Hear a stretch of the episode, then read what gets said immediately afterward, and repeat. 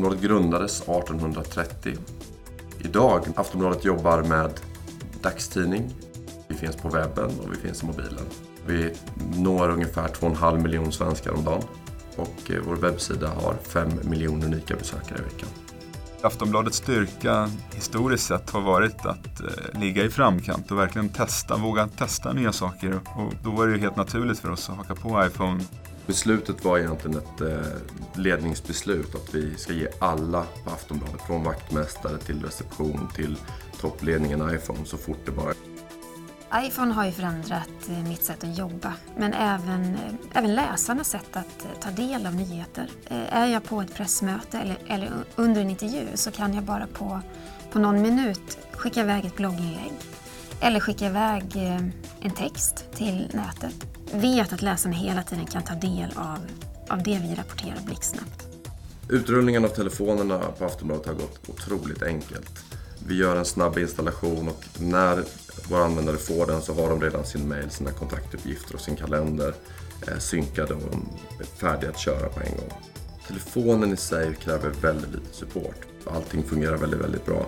Vad det gäller säkerheten i iPhone så är det otroligt viktigt för oss som ett medieföretag. Vi jobbar med kryptering på mailen, vi jobbar med kryptering på telefonerna, lösenordsskydd och allting som backas är också krypterat så vi känner oss otroligt trygga med produkten när den kom ut, SDK, det var ju så enkelt att komma ut så att vi hade tre, fyra appar i App Storen första dagen. Det var ju så himla enkelt. Vi har tre stycken interna applikationer.